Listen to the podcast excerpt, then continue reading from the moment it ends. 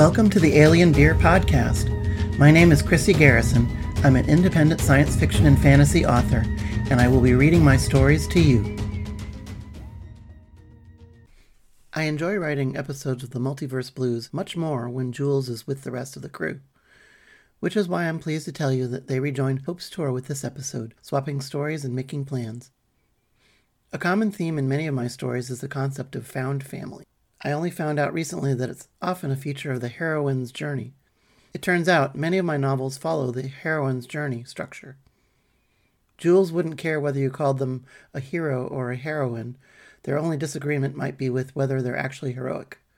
Imposter syndrome is a thing, and anyone who knows me will understand that the heroes of my stories often feel less than heroic, and that comes from an honest source.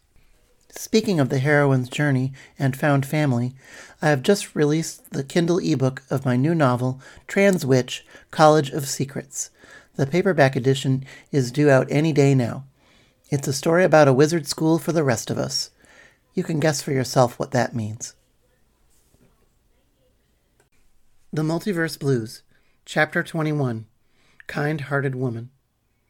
I awoke to the smell of fishy flatulence. I lay on a flat, padded surface. The world around me bumped and jostled from side to side. Familiar voices, full of stress, fired back and forth at each other all around me. Lights flashed on the other side of my eyelids, and I let out a groan as unremembered pain shot through my limbs. Opening my eyes, I beheld the source of the smell. Baby Lucy stood on all fours on my chest, giving me a toothy Tristellian grin. She whistled and giggled. Ugh, somebody needs a poopy diaper change, I mumbled. Jules! cried Babs, appearing in my view behind the infant. You're awake! As my bleary eyes focused on her, it came to me that she stood in the main cabin of La Esperanza, the massive tour bus for Hope's tour. I was home. But how? I shook my head. Since I don't know how I got here, I'm not certain that I am awake, I said, giving her a slight smile. Marcy arrived at my side and shined a penlight in each of my eyes. Good. You don't have a concussion. What's the last thing you remember? Uh, I was back on Beta with Sam, talking to Dion. The environmentalist Dion of my world, I mean. She, uh, had just remotely opened a portal near me. The Delphine face of hope appeared between Babs and Marcy. She said nothing, but her eyes widened as I looked back at her. Marcy touched my forehead and then the side of my neck. Jules, we found you and this baby Tristellian laying in the road ahead of us. As in, Zamboni had to slam on the brakes to keep from rolling over you both. Last we saw of you and, well, and the other Jules, you'd bailed out between worlds. How'd you even get to Beta? And who is Sam? An unseen dribbler somewhere behind the others answered for me. She's their fiancée. I nodded. My ex fiancée. She and Gamma Jules were helping us. Gamma Jules! exclaimed Dribbler. Yes, I replied. It seems he's taken up my life where I left off. I got to Beta from Theta Earth. Theta Earth? asked the surprised Marcy. I sighed. I love you all, and I'm so glad to be back home, but would you please let me answer your questions before blurting out more? Marcy and Babs drew pinched fingers across their lips to show that they were zipped. Hope just showed me her pointed teeth in a silent grin. Lucy let out a stream of clicks and imitated Hope's grin and let out another deadly baby fart. I must have made a face because hands reached past Hope and scooped up the infant and pulled her elsewhere. Theta Earth, I began again, is what I'm calling another Earth like world where I ended up after I fell off of La Esperanza in the between space outside of Delta. I met a very friendly double of dribblers who had been caring for baby Lucy for a few weeks. When we made it back to his place, Aird Jules popped in like she did back on Gamma and tried to abduct the baby. I stopped her and used her portal gun to jump to Beta. It seems that the portals it makes send you to your homeworld. It only had the one shot in it because it stopped working after the one shot. Marcy bit her lip and exchanged looks with Babs and Hope. The three of them waited for me to continue, even though it was clear to me that they wanted to ask more questions. I think I stranded Aird Jules on Theta with Dribbler's twin. I hope they get along because the only way I know of to get in or out of there without a portal generator is about 30 feet above a patch of Lake Michigan. Marcy's mouth popped open in, into an O of surprise, but she waited to see if I was done. Anyway, that's all I know. Like I said, I haven't got a clue how I got here. For all I know, this is just a wonderful dream I'm having after stepping through Dion's portal. Somewhere towards the rear of the bus, Dribbler let out a disgusted cry and complained about poopy alien diapers. Hope broke her silence. Jules, my love, do you remember stepping through that portal? No. Well, maybe.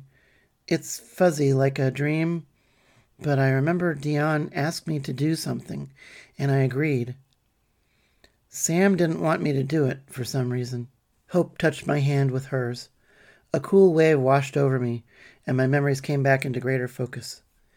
Hmm, Dion, I can almost remember it now. It's on the tip of my tongue. She said we have to get you to Aird. She said you were the only one who could bring down the Arch Network and save your people. And she said her counterpart in that world could help you. Us, I mean. Us, said Hope, her grin fading. With a sad tone to her voice, she sang, Do you think I'd be okay putting you in that kind of danger, Jules? You are the rest of my hopes to our family. Do you think you could stop us from helping? I said with a smile. Babs and Marcy nodded their agreement with that. Before Hope could protest, I blurted out, Do you know what happened to Delta Jules? I left them behind in the tunnel, under fire. I had no choice. They attacked me on top of La Esperanza, and I had to get away. But Dion told me that Delta Jules has been working with the other Dions to free Tristellians like Coral. Come to think of it, I wonder if that's how Lucy ended up on Theta. If we're on the same side, why would they attack me? It makes no sense. Marcy sighed. I don't think we should trust Delta Jules based on just what Dion says. Genius or no, she might not know what's going on any more than we do. I stared at her. Then what do we do? If Dion is wrong, then maybe she's wrong about her counterpart on Aird as well. Do we trust her and go right to the center of the web? Remember, Aird Jules keeps coming after us, and someone's been trying to get Hope killed. Well, that's the Arch Authority, said Babs. I sat up to face them. Seems likely. If Jules is a double agent, are they playing Arch Authority stooge while doing work for the Neons, or is it the other way around? What's their motivation? They were angry at me when I followed them up top. Marcy shook her head. To answer your question, we were too busy dodging gunfire to pay attention to what happened to Delta Jules. Perhaps they were captured or reclaimed by the Arch Authority? Maybe they found their own wormhole to slip down after you disappeared? I hate to suggest it, but maybe they're dead. I thought about that for a moment and shook my head. I feel like we're going to see them again before this is all over. Hope nodded and sang, I have that feeling as well. I looked around the room. Hey, what happened to Harlan? And how did you all get away from the Arch Authority mini tank? Babs put a hand on my shoulder and spoke in a soft voice. Harlan's in bad shape, Chica. He took a shot in his left arm pretty bad. Hope lowered her muzzle, and her eyes shone brightly as she sang, I did what I could, but I couldn't save the arm. Dribbler re entered the main cabin, cradling a wiggly baby Lucy in his arms. You did good, Hope. He's going to live, you know. Marcy sat down next to me and said, I wish he hadn't resorted to heroics. He had a couple of Dixie grenades left in his pack, so he got back up top to try and scare off the Arch Authority goons. Grenades ended up disabling the mini tank, but they shot him as he threw the second one. Babs touched my chin and held my eyes with hers. Harlan thought the other Jules had killed you, sweetie. For him, it was revenge and a chance for the rest of us to escape. Tears stung my eyes, and I wiped at them with the back of my hand. Oh, no. Oh, Harlan, I'm so sorry. Babs lifted my chin and brought her face very close to mine. No, do not do this. Harlan is a soldier. Weeping for him does him no honor. He has faced enough dishonor in the past. Do not cast his heroic actions as a tragedy, Jules. But if I hadn't, Marcy interrupted me. Stop it. That's not productive. What you did up there with the smoke bombs, it bought us time. You fought for us just as valiantly as Harlan, and he's going to be fine. Hope drew a deep breath and let it out with whistles and clicks that delighted Lucy. Then she sang, Harlan will be up and barking orders in no time. I, too, did my best. The time for regrets is over. Let us be more productive and plan our next steps. But first, Jules, it is critical to know how did Beta Dion know how to send you to us? Does she have a way to track us?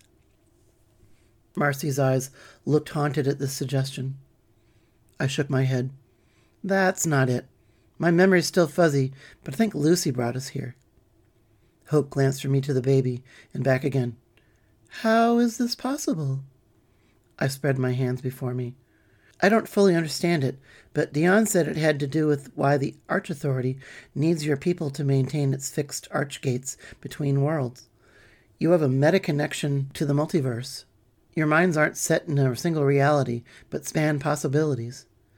What happened with Coral makes more sense now. He was able to use the gate to send him wherever he wanted, while I just appeared on the other side. Hope shook her head. I do understand what you're saying, but it is not quite whenever. It is within a certain um, distance. All of the Earths in the Arch network are very close, in metaspace, for example, but Aird and Arn and others in the extended network are a bit further.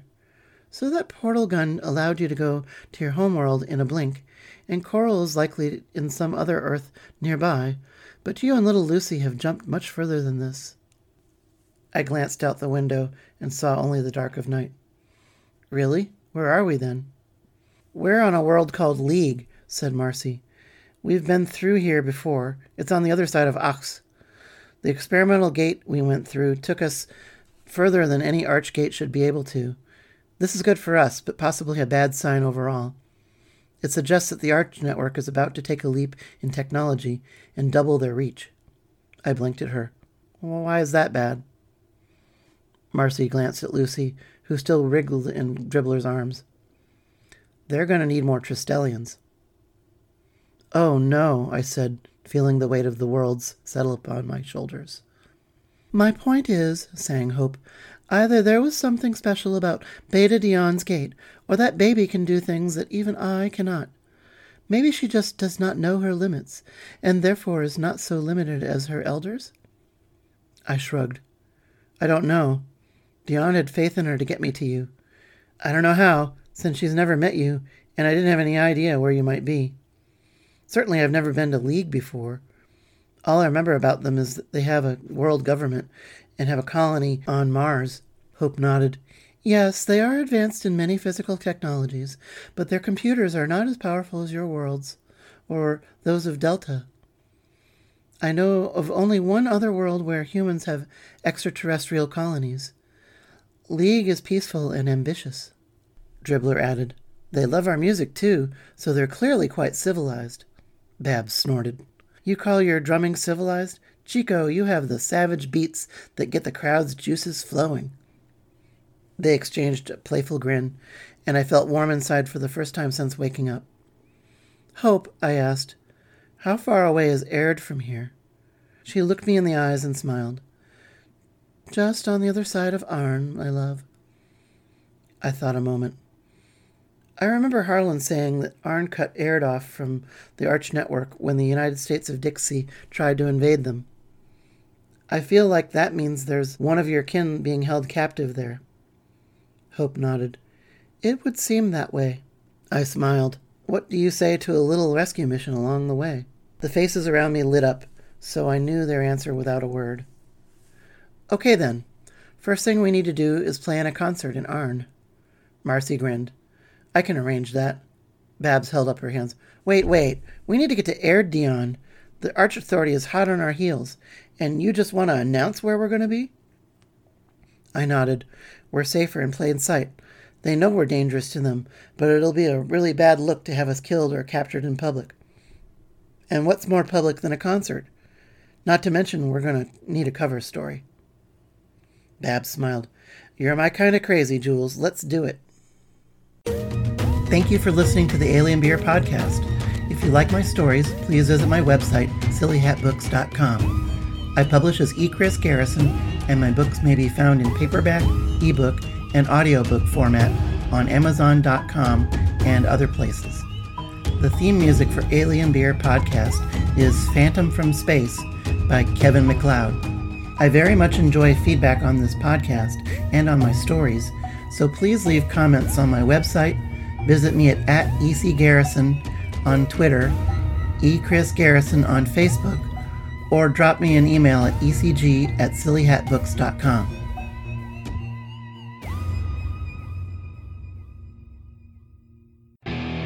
What evil lurks in the heart of Don Mondo? Only Chucky the Buddha, the enforcer of the Mondo Mafia, knows. Join them each week on the Mondo Method podcast as Chuck tries to get Don Mondo to reveal what is best in life and where he hid the bodies. Oh, they also talk about writing and being professional authors. The Mondo Method podcast with Armand Rosamilia and Chuck Buda, weekly, wherever you find your podcasts. This has been a presentation of the Project Entertainment Network.